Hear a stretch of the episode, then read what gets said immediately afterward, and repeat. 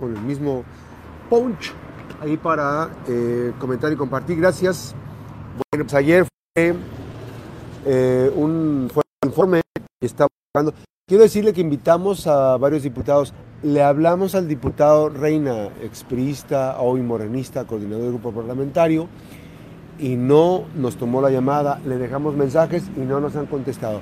Para que no crean que no los buscamos, no tenemos ningún empacho en, en hacerlo. Vale la pena, vale la pena que sí, pues salgan a, defender eh, sus posturas, ¿no? Porque finalmente, pues ese es el tema. Vamos con el diputado Crispín Guerra, que ayer fue al que más interrumpieron. ¿A qué, a qué atribuyes estas interrupciones, eh, diputado Crispín Guerra del Partido Acción Nacional, coordinador del grupo parlamentario? ¿Esto se debe a, que estabas tocando, el, estabas siendo incisivo ahí en la, en la herida y estabas machacándole ahí fuertemente que les duele a los morenos, al gobierno de Indira Vizcaíno? Buenos días. Buen día, Max. Pues e efectivamente yo creo que ahí estábamos diciéndoles algunas verdades y pues efectivamente yo creo que no les gusta que le digan la verdad. Y bueno, pues aprovechando que lograron ellos, eh, tenían el Congreso secuestrado desde el viernes por la tarde y, y aprovecharon ellos para meter paleros ahí desde las 7, 8 de la mañana que tenían gente allá dentro del Congreso y pues sí, no les agradó eh, algunos temas que les mencionamos, pero fueron temas, digo, que tampoco ni son nuevos ni es secreto. El tema de Operación Jalisco, donde pues desviaron recursos humanos y, y dinero para pues tener funcionarios del estado de Colima trabajando en las campañas internas de Morena, violando la ley allá en Jalisco, un tema que fue un escándalo nacional y pues no, no les agradó. Y bueno, pues son algunas de las acciones que se hicieron en este segundo año. El tema de las eh, los moches, las extorsiones que les hacen a su propio personal de confianza y que es la propia gente de Morena, de empleados de confianza del gobierno del estado, los que han denunciado estas acciones, no, no les agradó y, pues digo, no puede uno quedarse callado porque claro que ese es un sello de, de este gobierno, el tema de cómo han presionado eh, los pleitos ahí con los órganos autónomos, lo que no puede controlar, que tiene eh, paralizado el sistema estatal anticorrupción, que tiene ahí frenaron la convocatoria, ordenó para que frenara la convocatoria, el tema del Instituto de Transparencia está a punto también de frenarse porque no, no su propuesta de comisionados, eh, pero lo, lo más complicado que he estado diciendo en los últimos días de cómo ahora iniciaron una guerra con la Cruz Roja, mm. algo que jamás voy a poder entender qué es lo que está pasando. No les ayudaron con la colecta anual ahorita de, de, retirarles unas actividades que hacen la Cruz Roja para, para recaudar recursos, como es el tema de capacitaciones. Bueno, pues ahora quieren que ya no lo den ellos. Y, y en el caso de las 25 ambulancias, que nuevamente voy a decir, gracias al gobierno federal, aplaudo la gestión de esas 25 ambulancias que gestionaron para el estado de Colima, pero no haberle dado ninguna ni una sola ambulancia a Cruz Roja, delegación Colima, porque sí dieron tres ambulancias a Cruz Roja Manzanillo, sí. pero de ahí en fuera a delegación Colima, donde atienden a más de 300 mil habitantes, no les dieron ni una sola. Pues claro que no, no, no les agradó. El tema de recordarle que está en último lugar en las encuestas eh, como la gobernadora peor calificada y eso se ha ganado con ese pulso. Si trae a los trabajadores distraídos, eh, a sus funcionarios distraídos, por un lado, a, la clase trabajadora les queda de ver con el tema de, de pensiones en las que son, pues se habla de 440 millones el adeudo a pensiones, que también lo mencioné, pues claro que son puras cosas que no, no les agrada.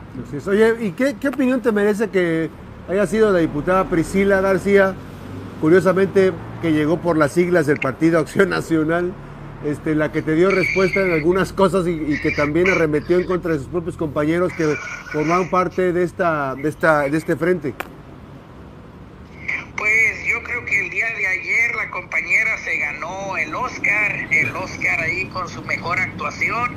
Eh, es obvio, esto tampoco es ningún secreto, desde que ella eh, sale del PAN fue por una negociación política donde a su esposo lo acomodan eh, en el gabinete de la gobernadora y obvio es un alfil que, que la gobernadora tienen que utilizar y ayer la mandaron al frente a acá donde pues ella lejos de dar un posicionamiento, su opinión respecto al gobierno, a ella la mandaron a estarnos atacando. Por lo mismo, eh, hicieron una, un acomodo de participaciones totalmente eh, a voluntad de ellos.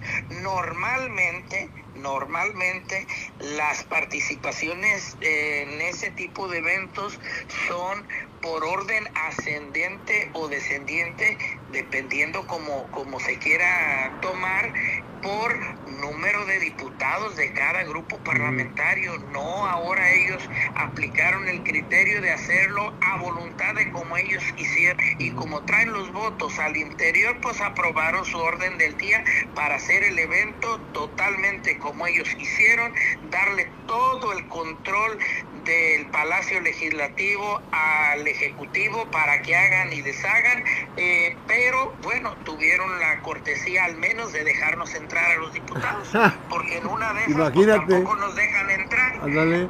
No, eh, imagínate ese, ese, tema. Pero hay un, hubo un descontrol de la presidenta eh, Ana Karen que, pese a las interrupciones, fue muy laxa, ¿no? Incluso hasta allá como que se aprendió la parte del bajo el artículo fulano de tal y, no pasaba nada, seguían eh, faltando el respeto en el recinto, ¿no?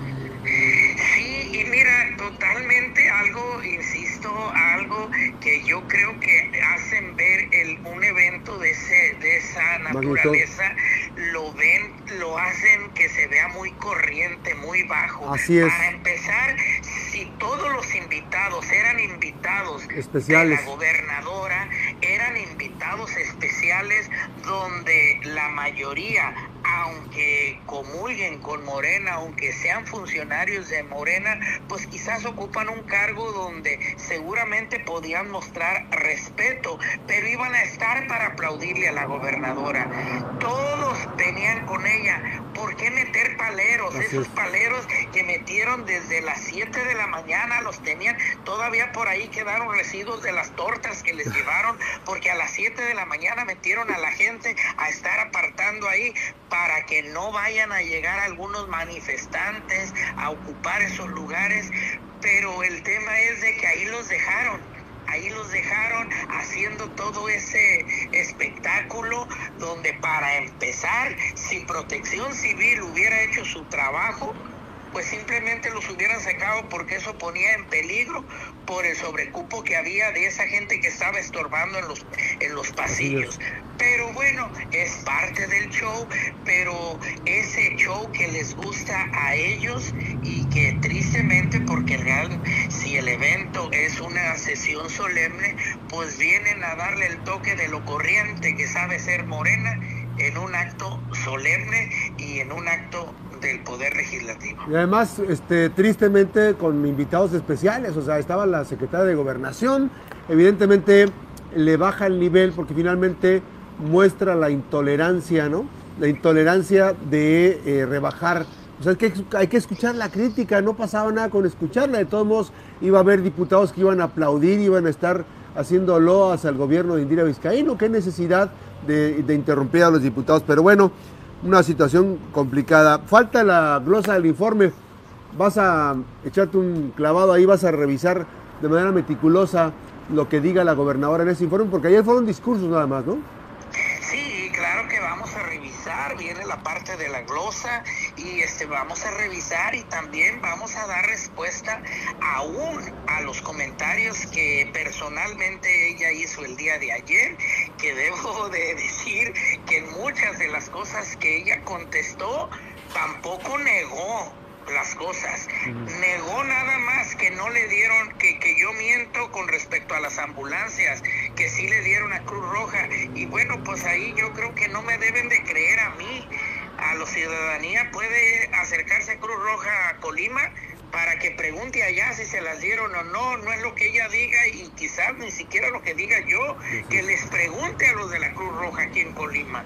Eh, con, el, el, tema del adeudo de los 440 millones de pesos que le adeudan a, a IPECOL, donde también mencioné que pues hicieron ahora su nuevo aliado al Ocho Moral, que también desfalcó, desvió 53 millones, entonces, y lo perdonaron poniendo ese mal ejemplo a todos los entes obligados, aquí no pasa nada, son aliados de Morena, aquí no paguen pensiones y no pasa nada. Digo, ahí lo único que me contestó era que cuando fuimos gobierno nosotros quedamos debiendo más, yo digo, pero pues en el PAN nunca hemos sido gobierno del Estado, pero eso no es negar que debe 440 millones. Entonces, este, sí, sí estaremos ahí al pendiente eh, revisando esta información que nos proporcionó, pero la verdad, pues tristemente, pues lo de ellos es el espectáculo, lo de ellos es, es hablar y decir, y sobre los hechos, pues habrá que ver. Hay cosas que no se pueden ocultar, los puentes caídos de sus obras que transforman, pues es evidente, todo Colima vio esas imágenes, entonces de las obras de mala calidad, entonces pues es complicado tapar el sol con un dedo. Fuera de las colibecas que siempre hemos dicho que estamos a favor de todo el apoyo que se le pueda dar a los estudiantes y de eso, pues claro que no lo vamos a criticar, se lo podemos aplaudir, pero pues, Colima merece mucho más que solo eso.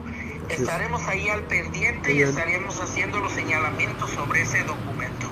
Gracias, diputado. Buenos días, diputado Crispín Guerra. Al contrario, buenos días y aquí estamos a la orden. Gracias, buenos días, eh, diputado Crispín Guerra, diputado local del Partido Acción Nacional y coordinador de este grupo parlamentario en el Congreso local. Vamos a hacer una pausa, regresamos a platicar de la Universidad José Martí. Está con nosotros el rector, ya en un momento más después de la pausa. Regresamos.